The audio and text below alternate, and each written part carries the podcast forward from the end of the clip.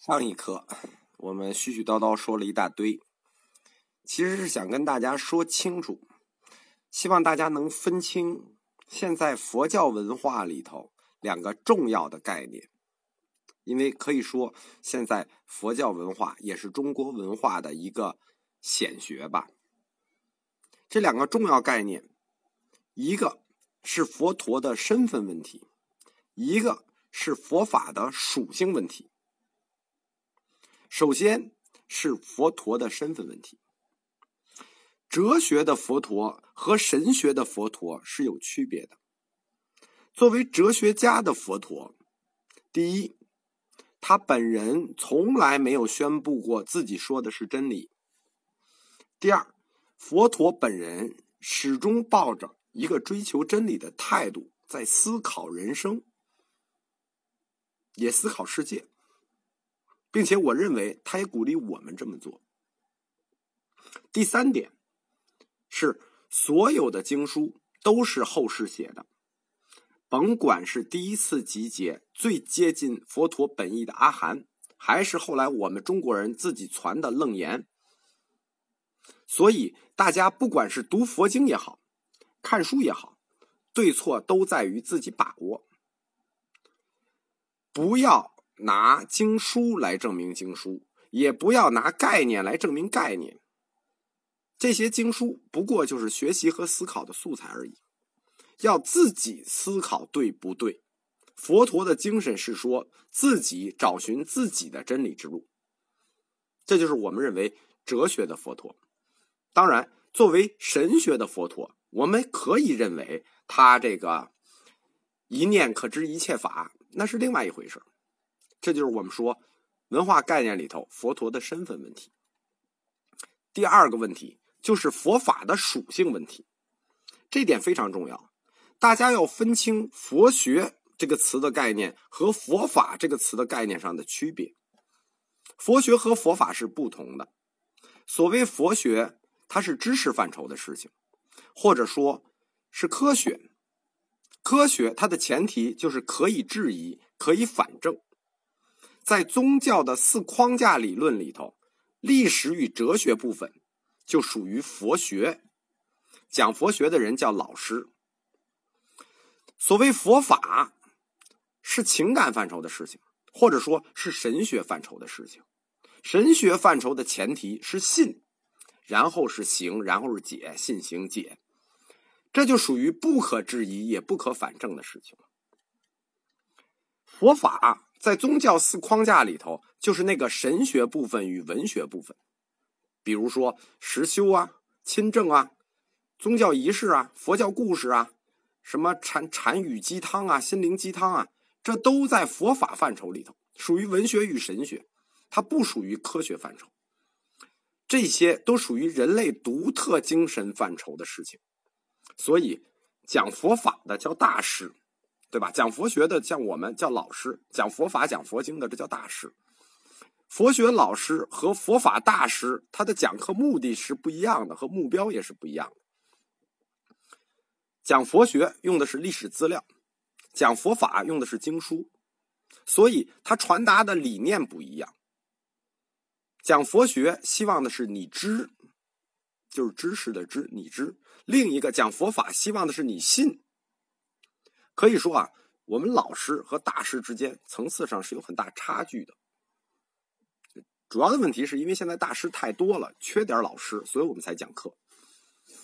好了，我们回到佛教哲学世界的理论基石缘起说，继续衍生一下佛教对人本体论的解释。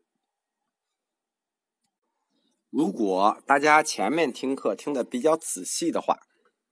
就是我们讲到佛教世界的构成，人的五蕴构成，就能了解佛教哲学它的学理具有三个特点。这三个特点非常的重要。我们在验证佛教教理的一致性的时候，就必须使用到佛教哲学的这三个特点。因为佛教在后世学僧提出的理论非常的多，而且很多是假托如是我闻的。关于验证这个佛教的理论合理不合理，都需要通过这个所谓的佛教哲学理论三原则去验证。就是佛教理论是具有三个标准性原则的。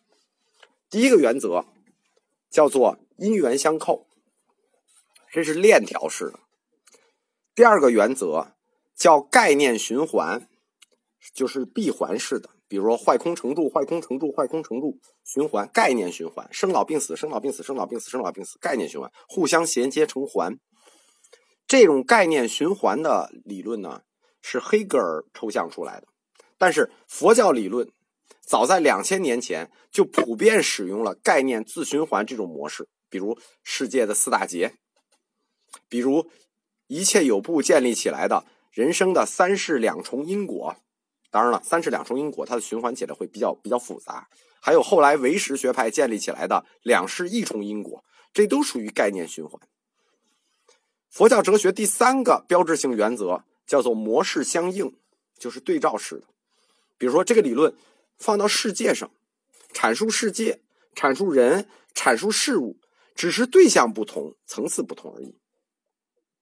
可以说，佛教哲学的理论模式普遍都具有这三个标志，就是因缘相扣、概念循环、模式相应。包括后来分出来的四大学派，也基本都遵循这个原则建立自己的理论体系。所以说，我们说验证后代学生提出这些理论的时候，我们就要用三原则去验证它，看它符合不符合。为什么有这三原则？因为这三原则是可以看成佛陀本人的一种哲学追求。这是一种什么样的哲学追求呢？他就是希望佛教理论要具有逻辑性、自证性和变载性。你看，因缘相扣是什么？是逻辑性，概念循环是什么？是自证性，自己证明自己。概念循环，模式相应，就是对照式的，放在世界，放在人，这是什么？这个追求叫做理论的变载性。我再重复一下给大家：佛教哲学的三原则是因缘相扣、概念循环、模式相应。它的目标追求是。具有逻辑自逻辑性、自证性和变在性。大家看一看，我每次说到这儿都是两千五百年前这样的哲学高度以及这样的哲学追求，这不让我们后代学人高山仰止吗？所以我们更加要保护他的精神。中国最早引入缘起说是后汉，就是东汉安世高翻译的《人本欲生经》。这本经书后来被收在了《阿含经》的三十几卷《大阴经》里头。关于人的缘起说，我们今天通行老师们讲的都是十二因缘说。可以说，所有讲的、所有听的，包括这个学佛很多年的人学的，都是以十二因缘说为基础的人类缘起说。其实，在历史上，缘起说。发展到十二因缘说，是经历过三个历史阶段的。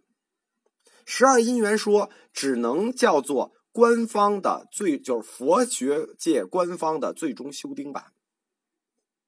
实际上，缘起说或者说因缘说，是包括五因缘、九因缘、十因缘和十二因缘这四种的。当然了，也提到过七因缘与八因缘。我查阅了，资料很少。而且逻辑也不通顺。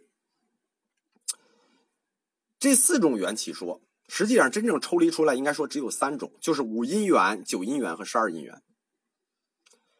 这三种缘起说，都是遵循着因果链条来描述人的运动论的，或者说是人生的整个过程的。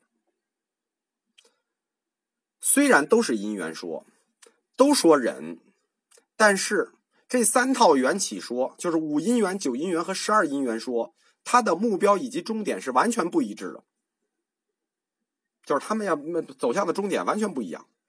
当然了，他们的起点是一致的，就是都是从死开始，就因缘的起点都是从死开始，从死这个节点开始。但是为什么他们都选择从死开始讲呢？我下一讲再讲。